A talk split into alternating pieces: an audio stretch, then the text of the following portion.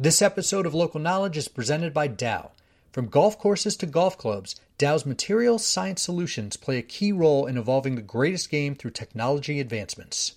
Dow's ambition is to become the most innovative, customer centric, inclusive, and sustainable materials science company in the world. One platform Dow is using to achieve this sport. Only 13% of Americans follow science, but 71% follow sports. That means sport provides an incredible platform for sharing the exciting power of science, like the innovative Dow technologies that improve performance of everyday products, including those you rely on as a player or golf enthusiast. From impact modifier technology that enhances golf ball durability, to silicones that boost UV protection and sunscreen, to textile solutions that help manufacture your favorite golf polo using less water and dye. You can trust that Dow is working behind the scenes to improve the golf experience through science. Explore more about the science behind sport at www.dow.com backslash golf. And the Oscar goes to The Academy Awards were last week, and once again, millions of people tuned in to see which films and performances were ranked better than the rest. When it comes to movies, we like confirmation that our favorites are also the favorites of other people. With golf courses, it's not much different. But instead of an Oscar, the crowning achievement for courses is making it onto Golf Digest's biennial list of America's 100 greatest golf courses. And rather than the Academy, an organization of more than 7,000 film aficionados choosing the winners, the voters are some 1,900 trained panelists telling you which plots of grass, water, dirt, and sand are better than others. When Golf Digest's ranking of America's 100 greatest courses is unveiled this week, you can be sure the list will be debated, scrutinized, and yes, criticized by golfers around the country. Here's Golf Digest Steve Hennessey, who is tasked with overseeing this sprawling network of course panelists. Every club feels that you know they belong on a certain list. They think their baby um, deserves recognition, and uh, you know it's a very competitive uh, 100 greatest and second 100 greatest. So, you know, there are courses that are very close to making it, but they fall just a couple, uh, you know, couple decimal places shy. So I do field a lot of questions and, you know, emails and phone calls from clubs. It, it's mostly just me informing them of how the process works. Um, that, that's the biggest thing. And like I said, the nice thing is that, you know, I have the data to point them to. It's not, right. um, it's very easily defensible so, how can we definitely say one golf course is greater than another? And what exactly does that process look like? I'm Alex Myers, and this is Local Knowledge, where we take a deep dive into some of golf's most compelling stories. On this episode, we're unpacking Golf Digest's ranking of America's 100 greatest golf courses, which has long been the industry standard for declaring greatness in golf design. We'll get more into our intricate and evolving process of how a subjective term like greatness is determined through numbers We'll also talk with our architecture experts about our latest ranking and the traits they look for in a great design. But before we discuss what the list is now, it's important to understand its beginnings and how it's changed in the decades since. So, how did Golf Digest start ranking golf courses and how has it evolved? Well, in the early days, it was closer to how they pick a pope than the scientific process it is now. Golf Digest editor in chief Jerry Tarde remembers the thrill he got from being present when the industry's heavy hitters gathered every couple years at the US Open to offer their thoughts on the country's best courses. And if you happen to have won a few majors, well, your opinion was certainly heard. Here's Tarde describing Sam Snead at a selection meeting in 1981. You know, Sam, for example, hated Merion. Okay. Um, he he uh, he had his own prejudices, you know, but he, he would say, you know, you got to grow the the grass up to your ass at Merion to make it a decent golf course. Uh, but but he was in there just as engaged as as PJ PJ Boatwright and and others in giving us his opinions. And I think that's been the strength of our list is that we're not, you know, it isn't one editor sitting in an office deciding. It's it's you're taking knowledgeable people who are in the field actually experiencing these courses over time. You could say the magazine has always taken these rankings really seriously. Although the evaluation system of going around a room and getting a thumbs up, thumbs down, or stay the same gesture was rather rudimentary. Snead, Byron Nelson, and Cary Middlecoff were just three of the luminaries involved. But it wasn't just touring pros. People like Boatwright, a former USGA executive director, former USGA presidents Sandy Tatum and Bill Campbell, and legendary instructor Bob Toski were all major influences in the early days of the ranking. Although initially, the ranking was based on something quite different. In 1962, mapmaker C.S. Hammond & Co. had asked Golf Digest for a list of the country's best courses for its cartographers to chart, but editors thought such a list was too subjective. Instead, the magazine embarked on a four year project using USGA course ratings, along with its own research, to determine the country's most difficult tracks. The first such list, America's 200 Toughest Courses, was published in 1966. The list was called America's 100 Most Testing Courses the following year, and it wasn't until 1975 that it was called America's 100 Greatest Courses. At that point, though, difficulty and greatness were basically one and the same. Slowly but surely, that began to change. Tarde recalls something that Dave Marr, the 1965 PGA champ and later a broadcaster with ABC and a Golf Digest columnist, said in one of those early selection committee meetings. He said that the definition of greatness was the answer to a simple question Would you tell your best friend to get off the interstate to play this golf course? Um, and uh, and that that that is that was the beginnings of trying to define greatness. Right. Because for years, greatness was simply difficulty. And for years, the list was broken into tiers of 10 until Tarde, who became editor in chief in 1984, oversaw the change to a true 1 through 100 ranking. That seems like an obvious decision, considering how virtually everything is ranked now. But the pre internet days were different. Such a system made it tough for any course to make any dramatic moves up or down. But Tarde remembers one particular meeting at Merion in 1981 that resulted in a big shakeup. Someone dared stand up and declare that Augusta National, which had been in that first 10 on every previous list, was overrated. One by one, others agreed. It's probably worth noting that no Augusta National members were in the room at the time. And there was this groundswell of unanimity that, that Augusta should be out. Wow. And the, the, that November, this was in June, that November, we knocked Augusta out of the top 10 and it was on, it made the cover of Golf Digest. Wow. Um, and that, that was, it, it, was the kind of the high point of national panel meetings there are no such shakeups with the newest ranking, as Pine Valley remained number one for the 15th time out of the 19 editions in which the courses were ranked 1 to 100. Augusta National, meanwhile, has held steady at number 2. In fact, after getting knocked out of that first 10, Augusta has been in the top 3 on every list since 1985, even claiming the top spot three times, most recently in 2015 2016. Pebble Beach was the only other course to ever rank number 1 in the 2001 2002 edition. A true 1 through 100 ranking coincided with an even bigger change when the small selection committee was replaced by a system of regional and national evaluators, and for the first time, a more standardized way of judging was implemented, with panelists asked to assess golf courses on seven categories on a scale of 1 to 10. A golf course's total points from those evaluations was used to make the ranking beginning in 1985. That process has remained in place since, with the list expanding to a second 100 greatest beginning in 2013.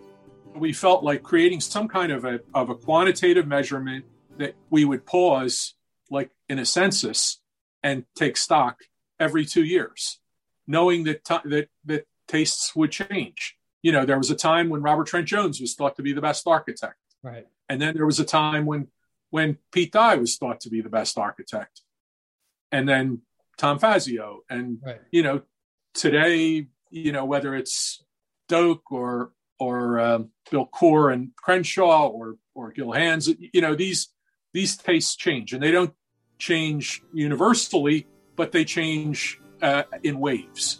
Um, and I think that's that really, as time went along, we felt like we were doing the right thing by making this move. The seven categories introduced to assess golf courses were shot values, resistance to scoring, design balance, memorability, aesthetics, conditioning, and tradition. Conditioning might seem like an obvious one, seeing how we often associate good golf courses with being in pristine shape, but others have argued otherwise, perhaps best summarized by the late Charlie Price. Charlie said, in talking about conditioning, he said, You can't judge the beauty of a woman by her hairdresser. and and the point was that uh, don't overrate conditioning. Right. That it's really the architecture, the layout, the Right. the difficulty, the uh, resistance to scoring, the Right. the uh, all these things were new terms that we were bandying about at the time. Those seven categories, along with the panelist process, have remained relatively unchanged for nearly four decades. The credit for that, Tarde said, goes to longtime Golf Digest architecture editor Ron Whitten, who found and approved panelists and then trained them in what to look for on a golf course. I felt like he was the best, the second best, the third best, the the tenth best Right. judge of archi- of architecture than anybody else. He he just, and the reason was that he not only studied it as a student, but he actively sought out the architects. He has played not only these great golf courses, thousand of them plus, but he's played them with the architect who built them. Wow. Um, and that is what distinguishes him from everybody else. As someone who has had the pleasure of sitting in on one of Ron's panelist seminars, it's indeed quite the education. Only then might you realize why a course was routed a particular way, or why that pesky pot bunker is so freaking pesky. Once the curtain is drawn back a little bit on really what makes a great golf course and you know listening to ron whitten uh, train our panelists for the last six years um, you know i've just soaked up so much. This just adds to the enjoyment of a round if you know if you could notice little subtleties and um, you know little trends and, and different features from certain architects Public Rec is the first to bring tailored sizing to leisure wear so that you don't have to choose between comfort and style. The Workday pant is made to go with you from the golf course to the boardroom and anywhere in between. Made with premium fabrics and specific waist and inseam sizing, the Workday pant will be your go-to in no time. Visit publicrec.com backslash golf. That's P-U-B-L-I-C-R-E-C dot com backslash golf to grab a pair for your next round. So, what makes a great golf course? Everyone has their own opinions, but let's start with those seven categories. Actually, let's start with the most important one shot options, which was formerly known as shot values. As you can probably gather, this has to do with the options a course gives golfers, whether off the tee, in recovery shots, or around the green. And this is the only category worth double points. Confused? Allow Golf Digest current architecture editor Derek Duncan to explain. If you stand on a tee and you just see two straight lines of rough or two bunkers out there, and all you're trying to do is hit it down the middle, there are really no options there. You know, you either do it or you don't. you could club down or, or hit driver. But if you have a hole that's laid on the diagonal with a bunker uh, short, and you can play left of it, over it, or take a chance and cut it over right of that bunker, now you have options. If you're thinking to yourself, I'm not thinking about any of that when I play, I'm just trying to make contact with the ball, that's fine. Just know you probably won't be selected to be one of our course panelists, because applicants must have a handicap index of 5 or better. There were slight tweaks to four other categories as well. Resistance to scoring is now called Challenge. Design variety is now Layout variety. Memorability is now Distinctiveness, and Ambiance is now Character. Aesthetics and conditioning remain the same, although the latter underwent a significant change 16 years ago. Since 2005, we want our panelists to judge a golf course not on lush conditions, not on greenness, but on the playing surface. Is it is it dry? Is it fast? Is it firm? Do the greens hold? Do they roll true? I, I think a, a key difference from the previous category definition, because we're we're we're keeping in mind now um, water usage, chemical usage, conservation, best practices. We're trying to get our panelists to to look at golf courses as a playing surface rather than a luxury item that you can trick it up. I guess is Yeah. one way to put it. On average, panelists rate 15 courses a year by filling out evaluations in an online portal, but the bare minimum is 10 every two years, and you lose your playing privileges if you don't keep up. Actually, there's a long list of guidelines that panelists have to follow, including a code of conduct. Most are to ensure they don't embarrass Golf Digest, but also to protect the integrity of the ranking. Panelists are allowed to accept a comped round from a club they're reviewing, and they can bring one guest if they pay for it, but that's it. The emphasis is on the golf course and not the overall experience. we really don't want our golf our golf course panelists to go to a golf course and be swept away by the locker room or the clubhouse or the service or the fact that the pro came out and shook their hand or or, or the, the the soup and for lunch and the whole experience of it. That's that's great if you're if you're playing a golf course and you're enjoying it on your own but for the purposes of evaluation for our rankings that's something that I, I know our panelists and probably every panelist gets swept up in a little bit. And now you're now you're evaluating a golf course on these things that don't have anything to do with the architecture or the right. actual course. So that's a big mistake that, that, that people make is is just being caught up in the moment you know? Right. and it's fine to do that when you're on your own but it's not something uh, that's valuable to us when we're assessing greatness. Oh and even if a panelist brings a guest they're not to engage in any sort of wagering or serious competition too often, golfers equate how they scored on a particular day to how much they like a particular course. Admit it, you probably have a couple courses you're not a big fan of because you went through a few sleeves of Pro V1s there. So, how a panelist plays during their round shouldn't really matter, but whether the golf course is a suitable challenge still does. And that's evidenced by Pine Valley once again being rated the greatest and most challenging course in the US. The famed New Jersey layout certainly kicked my butt when I got my first crack at it last year, but it also stands out for its distinctiveness. I'm not one to recall every hole usually, but here I could remember all 18. It's just one of those places that feels different. Speaking of feels, it should be noted that certain courses have inherent advantages based on history or location. Augusta National had the highest character score, no doubt a reflection on the special place it holds as the host venue of the Masters, and seaside courses, led by Cypress Point, dominate the aesthetics category. Cypress Point on California's Monterey Peninsula is viewed by many as the most beautiful golf course in the world. It should also be noted that a drawback with using so many panelists and compiling so much data for a list that comes out every two years is there can be a lag when it comes to identifying potential trends. Golf Digest's process has never claimed to be perfect, but what ranking system is?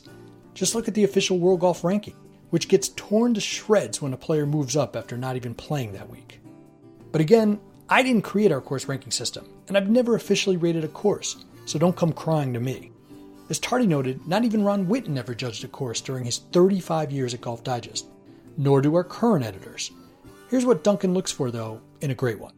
The first thing, very simply for me, it's greens if if the golf course has a compelling set of greens with nice movement and interesting shots that pose interesting hole locations and recovery shots, I'm in. The rest of the course can be a little flat. It can be uh, underwhelming. That you know, I, am okay with some some bare spots on the fairway, right. some rough rough around the edges components. But if there's a good set of compelling greens, I'm in. And what is he out on? You know, I think the worst thing when you're playing golf for me, the most negative aspect is looking for lost balls you know if, if i could find a golf course where i can hit the ball even if i'm out of position and, and have a really difficult recovery if you can see the golf ball find the golf ball and play the golf ball i think that's an important component. That didn't describe a lot of golf courses in the 1990s and prior. Right. uh, that wasn't something that was really being built into architecture or redesigns. Now it's a big component it's kind of spreading everything out creating some width you know thinning out trees just creating a, a wider playing surface. Um, that's something that i think is a real trend right now and i respond to it. Is it the best way to challenge you know, the elite player? Maybe not. You know that's another discussion. For the 100 greatest and second 100 greatest lists a course has to have been judged 75 times in a rolling 10 year period. That's a higher bar than the 30 times needed to be considered for our best in state or best in canada lists and the 35 needed to qualify for our best public courses list Keeping those numbers up ensures a strong sample size. It also means it's possible the course you feel got robbed simply didn't have enough evaluations within the past decade. Actually, just tell yourself that. It'll make you feel better. Of course, this all raises the question of whether average golfers need to be looking at golf courses through the same prism as panelists. To listen to the architecture nerds in our office, though, a little bit of knowledge certainly can't hurt.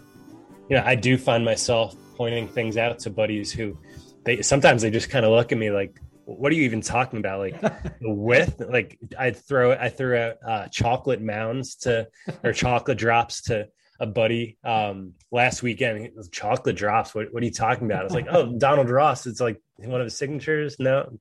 Like oh okay. Um, so i do have to like i i kind of have to code switch depending on who i'm playing with whether you know I could turn on the, the nerdy course design uh, speak or you know just kind of enjoy a round of golf.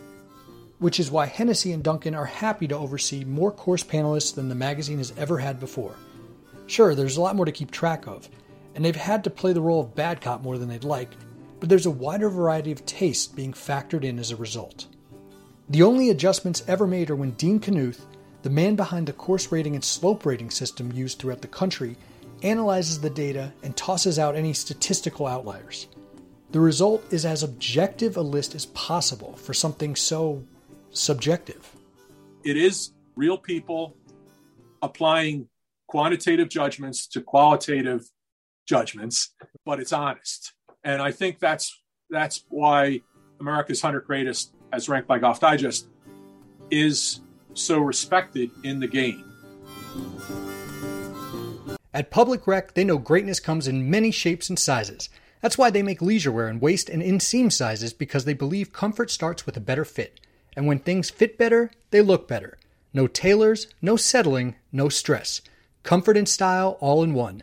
That's Public Rec. As we've seen throughout the lifetime of Golf Digest course rankings, taste changes, but true greatness doesn't go out of style, which is why so many of the top courses are familiar names this year, beginning with a top 10 that saw a couple of slight shifts but was still composed of the same courses as two years ago. That top 10? Pine Valley, Augusta National, Cypress Point, Shinnecock Hills, Oakmont, Merion, National Golf Links, Pebble Beach, Fishers Island, and Sand Hills. That doesn't mean a newer course can't crash the party, though. Take Congaree Golf Club. The Tom Fazio track in Ridgeland, South Carolina, opened in 2018 and debuted at number 39, ahead of celebrated championship courses like Bethpage Black and Baltusrol. Any course that rises is going to love our list, and any course that that you know falls a few spots, or there's a few courses that we'll see when this list uh, comes out that have plunged, you know, dropped 20 or so places. And they're not going to be happy with the procedure and our criteria and the way the process goes. But that's the nature of it. I mean, there are golf courses that, if you look back on lists from 20, 30 years ago, uh, were ranked very highly and now aren't even on the list at all. And that's just a reflection of uh, the way tastes change essentially the right. people have, like different things in golf courses those golf courses haven't changed they're essentially the same courses that they always were but the the taste of the panel the taste of architecture the trends the artistry has has moved on to other things and that's reflected always in our greatest 100 what isn't reflected at least not yet is an eighth category called fun and it means exactly what you think it means this new criterion is even more subjective than aesthetics, but it has emerged as a characteristic that panelists are looking for in courses, keeping with the trend of difficult designs falling out of favor. Panelists have been evaluating courses on fun for the past two years, but there wasn't enough data to officially count. Again, not yet. It will be interesting to see how much that will shake up the rankings if and when that goes into effect. Of course, to the true architecture student and lover, Fun is always part of the equation when evaluating a golf course. Just listen to Duncan describe the enjoyment he derives from the different challenges presented on a great one versus a more straightforward layout. A golf course that isn't great sets you up to hit it down the center of the hole every time. You know, mm-hmm. you're not thinking. You're just getting up there and you're pulling the driver and you're just trying to get it between the lines. And it's not it's not asking you to engage with the architecture in any right. way. It's just asking you to execute the same shot over and over again that's fine for for some golf courses and some people and maybe on a saturday morning for $20 that's that's that's all you want but that's not greatness greatness is every hole. You think what can i achieve? What's the course asking? What questions does it pose? It's a constant swirl of deliberation and, and riddle and problem solving that if, if you understand that and, and you come to a golf course where you have to take all of that into consideration and make decisions that's that's greatness. As Duncan noted, there's usually a steep price involved with experiencing such greatness, at least on the level of those courses in our top 200. Some are ultra exclusive clubs like Pine Valley or Augusta or Cypress Point, or they come with a green fee like that at Pebble Beach, which works out to around $30 per hole. So, how can your course make the cut? In recent years, there's been a trend for clubs to undergo major renovations to reinvent themselves often by returning to elements more reminiscent of the original architecture. A course like Bel Air Country Club improved by 43 spots to number 127, the biggest jump on this year's list, after Doak restored the 1926 George Thomas William F. Bell Los Angeles gem. But Duncan and Hennessey are quick to point out it doesn't always work out that way, and the best strategy for courses is to do what's best for their members and let the results take care of themselves. Tarde says Golf Digest founder Bill Davis always believed the next wave of golf stars after guys like Nicklaus and Palmer would be architects. Maybe it hasn't worked out that way, but at least every two years the likes of Fazio and Doak get their moment to shine. It is a true art form, and it it takes a certain appreciation for that art form to really learn more. And that's the thing; you can never learn enough about course design. There's always something new to learn, and that, that's one of my favorite parts about it. That may be true, but greatness can still be boiled down to that same question Dave Marr posed to a Golf Digest course selection committee decades ago. Would you tell your best friend to get off the interstate to play this golf course? And greatness certainly doesn't end with our list. My golf buddies and I are partial to Mike Strantz's designs, but only his renovation of Monterey Peninsula Country Club's shore course cracks the top 200. That still won't keep me from telling, heck, begging people to get off the interstate and check out one of his original works if they're in the area. So if you still feel like your home club or favorite architect got shortchanged on this year's list, feel free to complain. Just not to me. Please.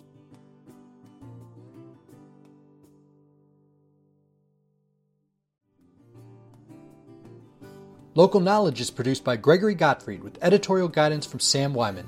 Our music for today's episode is called Escape Backdoor Delay, and it's by Lobo Loco. If you liked what you heard, please subscribe to Local Knowledge wherever you get your podcasts, and check out Golf Digest's weekly gambling podcast, Be Right. Thank you.